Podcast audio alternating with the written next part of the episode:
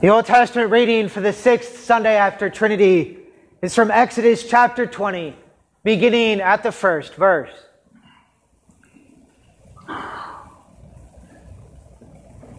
And God spoke all these words, saying, I am the Lord your God, who brought you out of the land of Egypt, out of the house of slavery.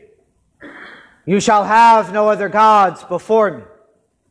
You shall not make for yourself a carved image or any likeness of anything that is in heaven above, or that is in the earth beneath, or that is in the water under the earth.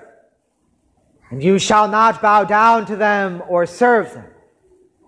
For I, the Lord your God, am a jealous God, visiting the iniquity of the fathers on the children to the third and fourth generations of those who hate me, but showing steadfast love to thousands of those who love me and keep my commandments. You shall not take the name of the Lord your God in vain, for the Lord will not hold him guiltless who takes his name in vain. Remember the Sabbath day to keep it holy. 6 days you shall labor and do all your work, but the seventh day is a Sabbath to the Lord your God. On it you shall not do any work, you or your son or your daughter, your male servant or your female servant, or your livestock, or the sojourner who is within your gates. For in 6 days the Lord made heaven and earth, the sea and all that is in them, and rested on the seventh day. Therefore the Lord blessed the Sabbath day and made it holy. Honor your father and your mother, that your days may be long in the land that the Lord your God is giving you. You shall not murder. You shall not commit adultery. You shall not steal. You shall not bear false witness against your neighbor. You shall not covet your neighbor's house. You shall not covet your neighbor's wife, or his male servant, or his female servant, or his ox, or his donkey, or anything that is your neighbor. This is the word of the Lord. The epistle is from Romans chapter 6, beginning at the first verse. What shall we say then? Are we to continue in sin that grace may abound? By no means. How can we who died to sin still live in it? Do you not know that all of us who have been baptized into Christ Jesus were baptized into his death? We who were buried therefore with him by baptism into death, in order that just as Christ was raised from the dead by the glory of the Father, we too might walk in newness of life. For if we have been united with him in a death like his, we shall certainly be united with him in a resurrection like his. We know that our old self was crucified with him, in order that the body of sin might be brought to nothing, so that we would no longer be enslaved to sin. For one who has died has been set free from sin. Now if we have died with sin, we believe that we will also live with him. We know that Christ, being raised from the dead, will never die again. Death no longer has dominion over him. For the death he died to sin, once for all. For the life he lives to God. So you must also consider yourselves dead to sin, and alive to God in Christ Jesus. This is the word of the Lord. In the name of the Father, and of the Son, and of the Holy Spirit. Amen.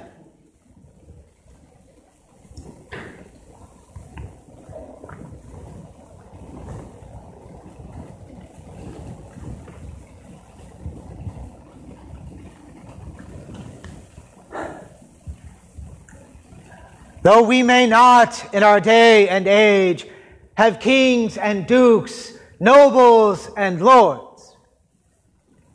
We still understand the concept of authority. We get it. We all know it. We all have some authority over us. We're all not just able to do whatever we want in this life. Going back even from the beginning when we are born, we are placed under the authority of our parents, the ones who raise us, who train us up in the way that we should go, who teach us how we are to behave in this life. But even as we get older, as we move out of our parents' house, we still have those in authority over. Teachers and bosses at work. Somebody that is there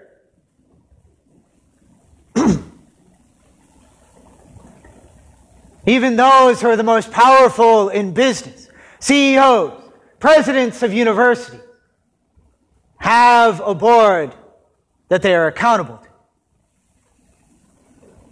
We have government, whom though we vote them in, we have placed ourselves under them, under their authority for the time in which they are in office. Our government is actually set up so that no one would be supreme. There's a system of checks and balances so that everyone is truly under someone else.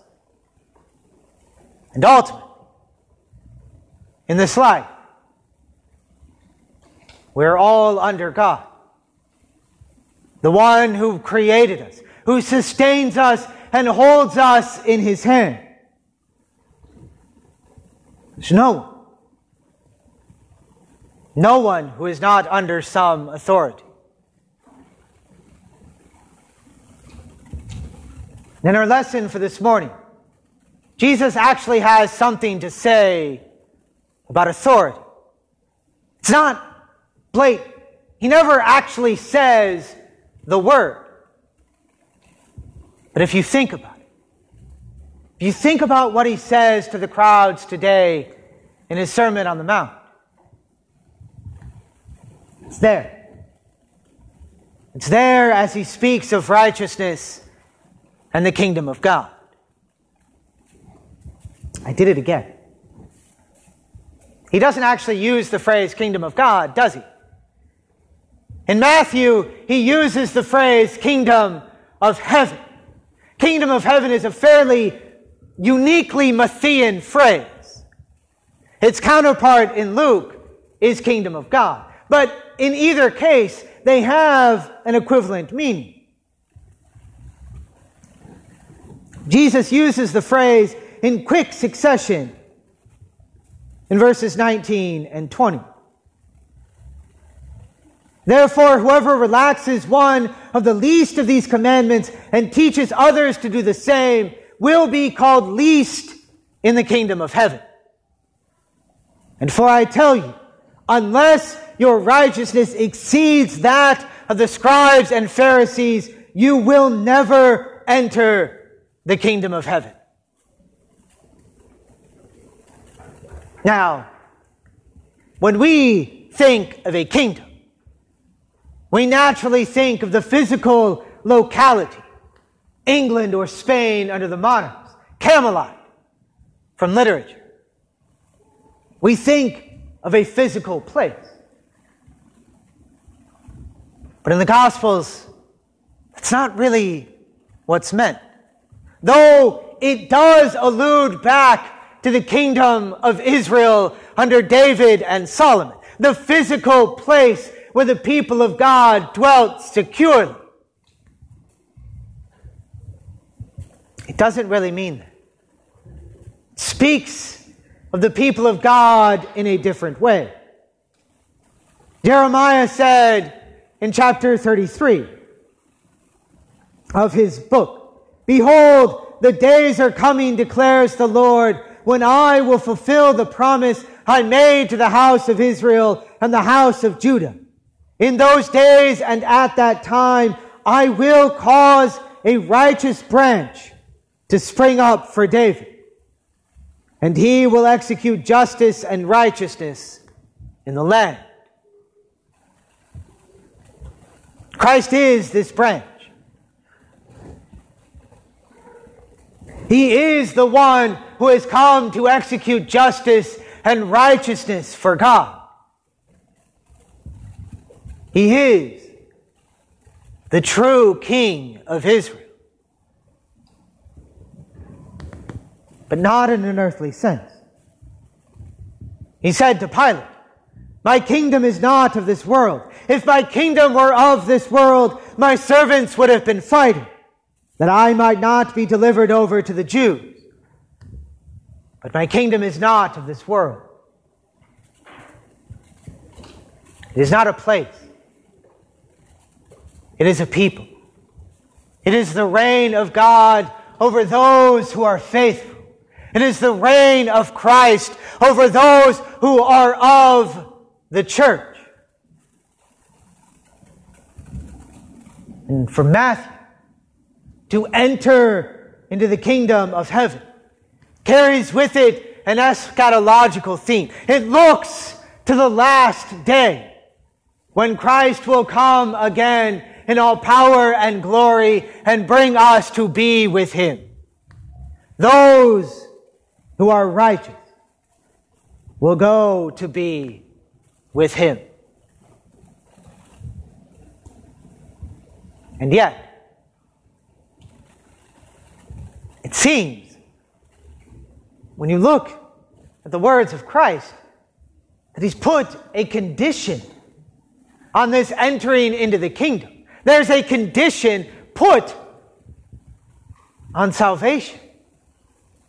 Unless your righteousness exceeds that of the scribes and Pharisees, you will never enter the kingdom of heaven. So what's going on?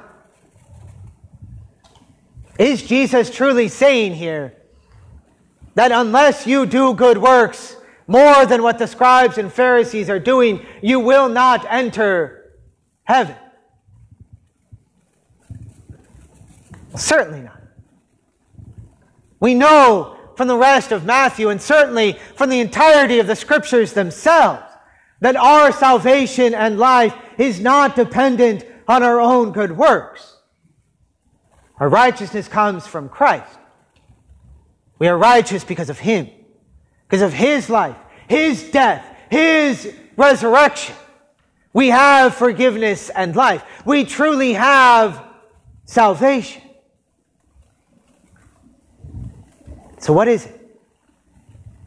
What does he mean? What does he say? For the faithful, your righteousness truly does exceed that of the scribes and Pharisees, but not in a quantitative sense, not in the number and amount of things you do, but rather qualitative, in the quality of them, because they come from Christ. From the Spirit dwelling within you, you now do good works. By the Spirit dwelling within you, those things you do in love for your neighbor are now seen as good. Not because of you, but because of God, because of Christ and his Spirit. Since your good works flow from Christ, your righteousness shall truly abound.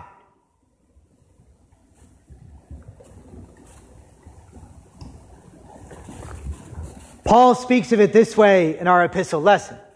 We were buried, therefore, with him in baptism, in order that just as Christ was raised from the dead by the glory of the Father, we too might walk in newness of life.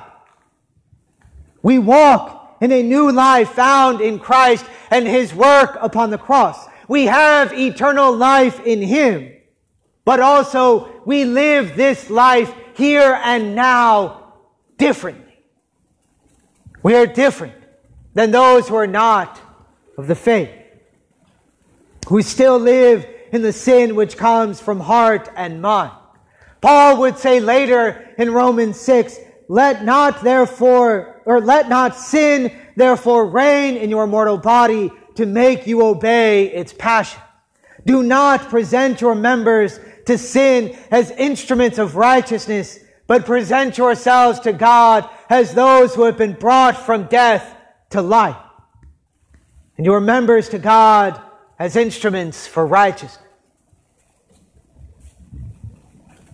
Do not let sin, therefore, reign in your mortal body, in your limbs, in your heart, in your mind. Do not let sin have authority over that which you do and say in this life. We now live to righteousness, not to sin. Christ reigns over us, not sin.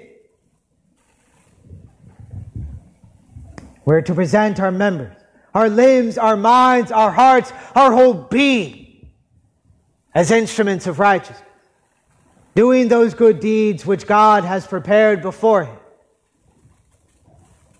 We should not allow sin to reign.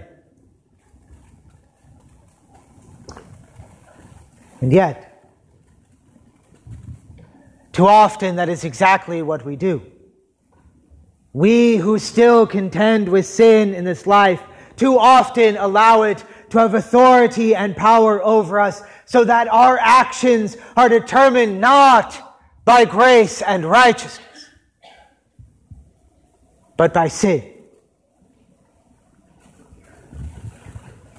And as Christ points out in our gospel lesson, anger is a prime example. But I say to you, that everyone who is angry with his brother will be liable to judgment. Whoever insults his brother will be liable to the council. And whoever says, "You fool," will be liable to the hell of fire. The one who lets anger and grudges fester in his heart has allowed anger to rule over it. He has become a slave to anger. That anger would determine what he does in this life. Sin rules over you.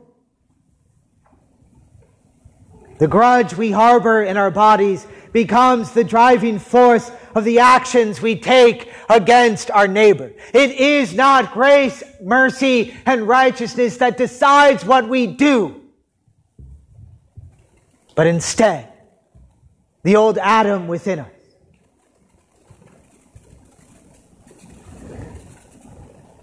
And this is even worse when we do this against one of the brethren of faith, our very brothers and sisters, the bond deeper than anything else in this life. Anger does us no good. It does no good for our neighbor. It should not control us. But again, Paul says later in Romans chapter 6, "For sin will have no dominion over you, since you are not under law, but under grace." It's a bit of a peculiar line for Paul to say. He had just said earlier in the chapter that these people were not to have sin reign over them, speaking of it as though it were a possibility. It could happen. He even says it in a sense that they are to stop having sin reign over them. It is a present reality, and they are to stop doing it. So how can he speak now in this way, so assuredly, that sin would not have dominion over them?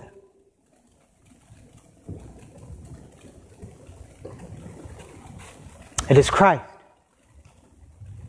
As Luther says in his lectures on Romans 6, for the Lord permits him to be tempted and attacked right up to the end, like gold in the furnace.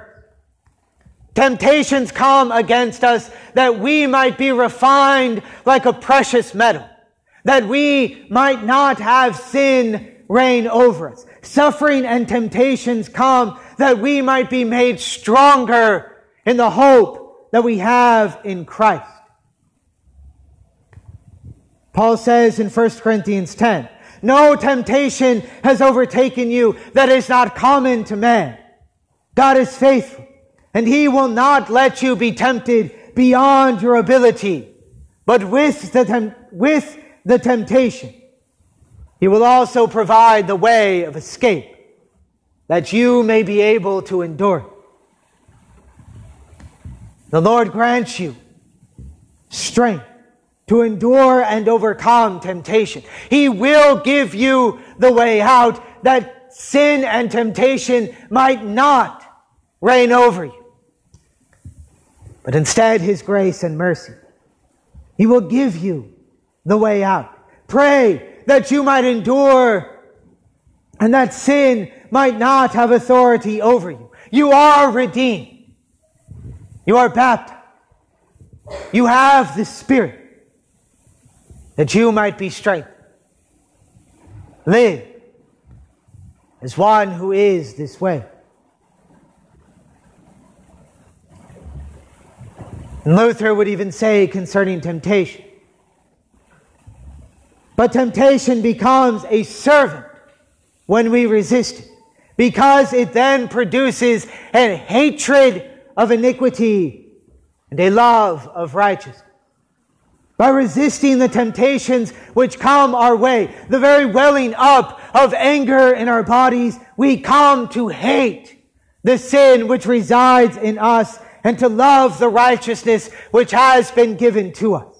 We come to turn away from the old Adam which resides in us and turn evermore towards cross and empty tomb. As it is said, as one learns more and more of theology and scripture, one only sees himself as more the sinner he actually is. This then causes him to run evermore towards Christ and his righteousness. The Lord is truly faithful. We are his. He covers us in his righteousness, that we might be clean, purified of the sin which would creep into our hearts. He will strengthen. He will keep us, that we might remain until the end. He has given to us new life, that we might live towards him and towards our neighbor. He has given to us new life, that we might live with him eternally. Our righteousness truly abounds, exceedingly greater than that of the scribes and Pharisees. For we have Christ's righteousness. Sin shall not rule over it. We shall not obey its passions. The old Adam in us is daily drowned in the waters of baptism, and we are born again to water and the Spirit, that we might live a newness of life. Our righteousness is Christ. Let us live towards that. Let us put off all temptation by the Spirit which resides in us. Let us do as our Lord would have us do. And may we ever fix our eyes upon the source and origin of our abounding righteousness, upon Christ and his cross. In Jesus' name, amen. The Holy Gospel according to St. Matthew, the 5th chapter. Glory be to thee, O Lord. Jesus said, do not think that I have come to abolish the law or the prophets. I have not come to abolish them, but to fulfill them. For truly I say to you, until heaven and earth pass away, not an iota, not a dot will pass from the law until all is accomplished.